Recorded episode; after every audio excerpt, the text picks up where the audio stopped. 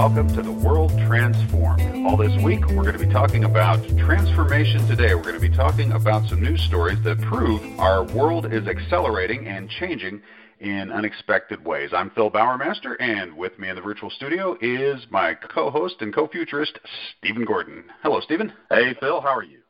Well, I am super fantastic. How are you, my friend?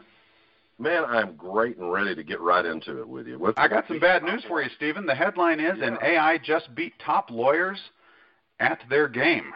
So, this is a topic Wow, we've talked okay. about a few times before. A little research showing hey, who could win a contest? If we had some lawyers against an AI examining some briefs to draw out the legal issues, who do you think is going to win in a contest like that? Well, time was that the lawyers would have clearly won, and time was that it might have been kind of a kind of a close match. But here, let me just read a quick section here. The human lawyers achieved on average an 85% accuracy rate, while the AI achieved 95% accuracy. The AI also completed the task in 26 seconds, while the human lawyers took 92 minutes on average. The AI Right. also achieved 100% accuracy in one contract, on which the highest scoring human lawyer scored only 97%. In short, the human lawyers were trounced. Now, we've been talking for a long time about will the robots steal our jobs? Are we heading towards employment Armageddon with artificial intelligence? Here are robots, Stephen, doing the kind of work you do, not better than you necessarily, but better than p- your peers, right? And probably if you had been one of the lawyers, they would they would have beaten you. What, how do you feel? Is this going to cost lawyers their jobs? Well, yes and no, I think. There's always going to have to be somebody to greet the clients, right? I just don't see uh, clients hiring uh, a lawyer through an ATM or necessarily online through a computer as much as the face-to-face.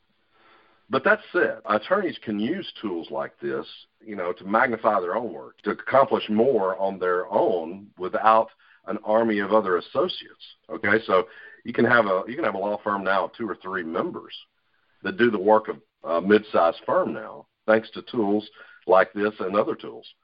What does that mean? That means that uh, a small law firm might not become a mid-sized firm because they don't need to hire as many lawyers.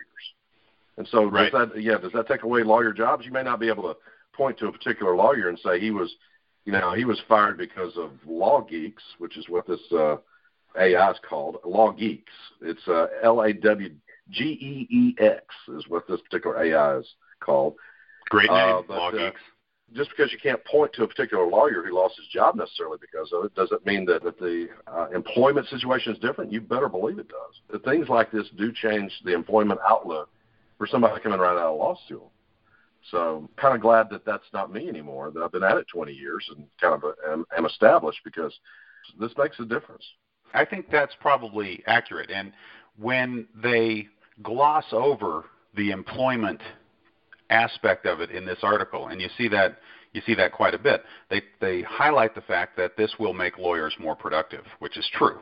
If you've already Yeah. got a job as a lawyer and you have this tool available to you, then you're going to save a tremendous amount of time because you can let the AI review the brief for you, do it in 26 seconds versus your 92 minutes, and be more accurate than you are. Chances are, statistically, if this if this Right. research is accurate, if it if it accurately reflects what will happen for most lawyers most of the time. And of course, we don't know for sure what specific legal issues were in these documents and whether other areas of law there might be more arcane things the AI might not be able to find them. There's a whole lot of unknowns when you talk at a very high level like this. But assuming that this system works as well as most software systems do and say 5 years from now it'll be as much better at doing what it does as most software is 5 years later, right?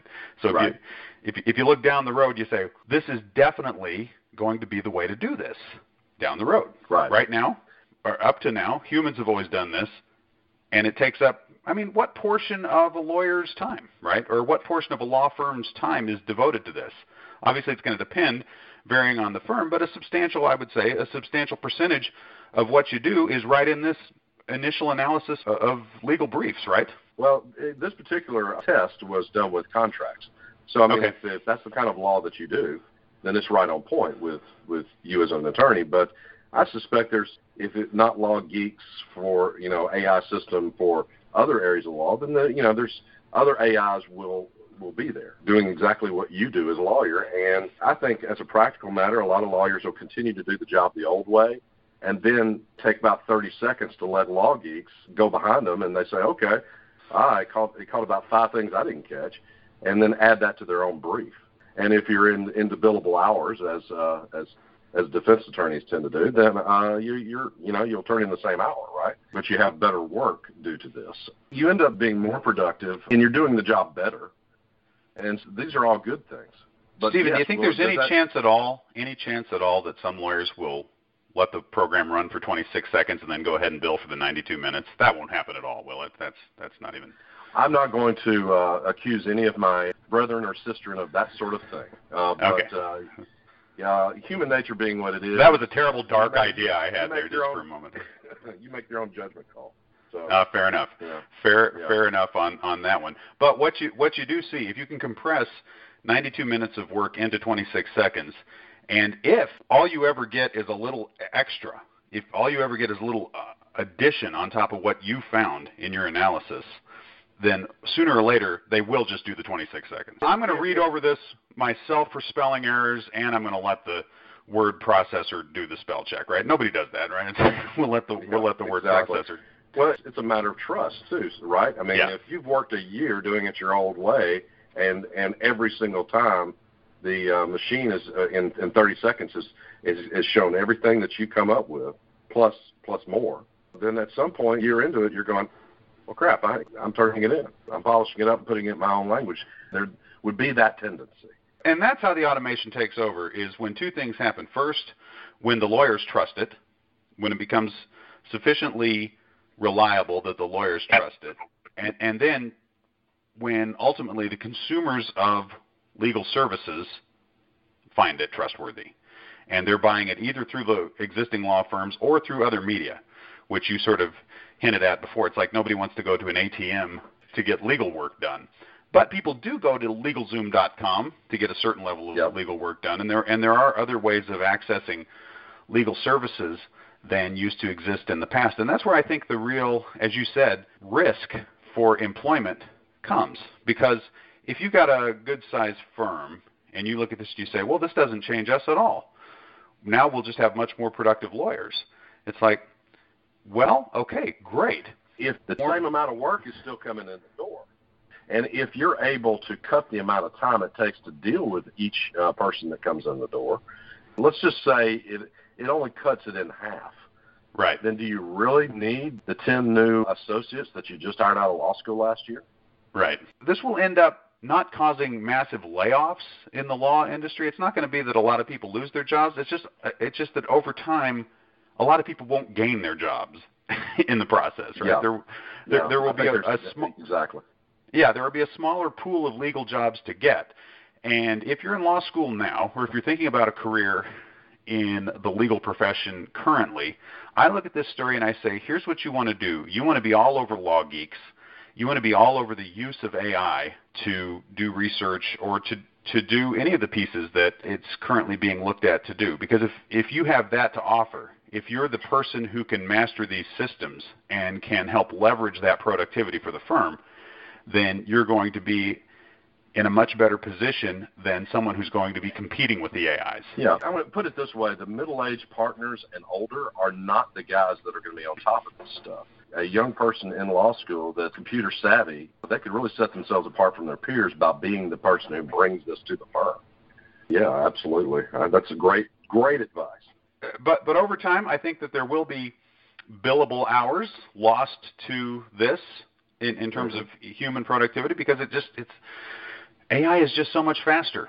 Even if the amount of legal work that needs doing doubles, the, the bottom line is AIs are exponentially better than we are at doing this kind of stuff. And the robots, sooner or later, can do it better than, than we can do it. And it's very similar to this issue of AIs outdiagnosing doctors because there's two issues there. The first issue is how well, how reliably does the artificial intelligence perform better than the human? And then the second question is how effectively does that become the new way of doing it? Right? Those are those are two completely different questions. AIs may be a lot better than human doctors today or in the very near future at diagnosing illnesses than they have ever have been before. So we might already be at a place where everyone would be better off if they had an AI looking at their symptoms and making a diagnosis. I'm not sure if we're there or not, but we might be there. And five years from now, will we be there? Ten years from now? If we're not there today, ten years from now, we definitely will be. But the question is, ten years from now, will most people be getting their diagnosis from an AI, or will most people be getting their diagnosis still from a human doctor looking it over and using his or her own finite knowledge make a determination? What do you think? I think the lawyers will have something to do with it. Will it be reasonable not to use a diagnosis AI that can do it better than you, doctor, when this person just died because you didn't catch it? Right. You have a tool at your disposal that you didn't use. This person died. Now, is that a reasonable thing that you didn't use that? At some point, the judges start deciding that it's not reasonable not to run it by the AI. Right. You know, no Right. reasonable doctor would have failed to do so, Doctor Quack. You you you failed to use the, the the tools at your disposal, and you you lost a patient. And we say it's your fault because you didn't use this reasonable tool. It becomes uh, malpractice not to use it. Exactly. And and how fast does that happen? Well, law law uh, cranks along a little slower than technology, but I think it happens pretty quick as people in society realize that hey, pe- people are not dropping dead of cancer quite the way they used to because uh, you know these things catch it so much earlier. Right. I wonder to what extent it'll be legal infrastructure that makes the change, say in the medical profession, and to what extent it'll be the market, where people will just say, "Well, I heard that if you go to this clinic, if you if you go to these doctors, they use this artificial intelligence program, and it finds things that that the other doctors aren't finding." And I heard about you know so and so had this rare condition, and they never the other doctors never would have found it. Right. Once that reputation is established, then Right. the market will demand it, and all the other doctors who aren't using it are saying, "Well, we got to get on board with this thing." And then It's it like- real quickly becomes the only reasonable thing to do. Know? Yeah. It's like not not having access to an X-ray machine or to a blood test or something like that that everyone else has access to. You, you just you simply can't remain economically viable as a medical practitioner without it. Likewise, at some point, a law firm can't stay viable without doing this too. And that's ultimately between the market forces, and I think you're right, the societal expectation, which eventually becomes a reasonable person legal expectation that people use it, these things take over, and the law profession fundamentally changes, along with along with all other professions. And we've talked quite a bit about the impact on employment, and I think that we've hit on something here that we'll have to look at carefully as we talk about these issues going forward, and that is just the idea that the big impact on employment is not necessarily going to be people being put out of work as it is new jobs not being created. There will be a lot Right. fewer legal AI specialist jobs than there currently are lawyer jobs. So, what else will all these other potential lawyers end up doing? Well, that's a topic for another day. We will come back to that one.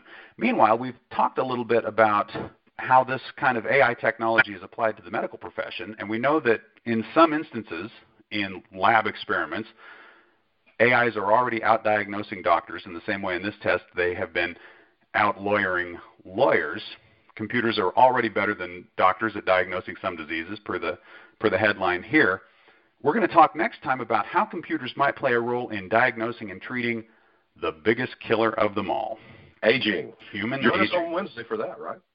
That's right. We'll be back on Wednesday to talk about how AI might hold the cure for aging. It's been great having you all with us, and until next time, live to see it.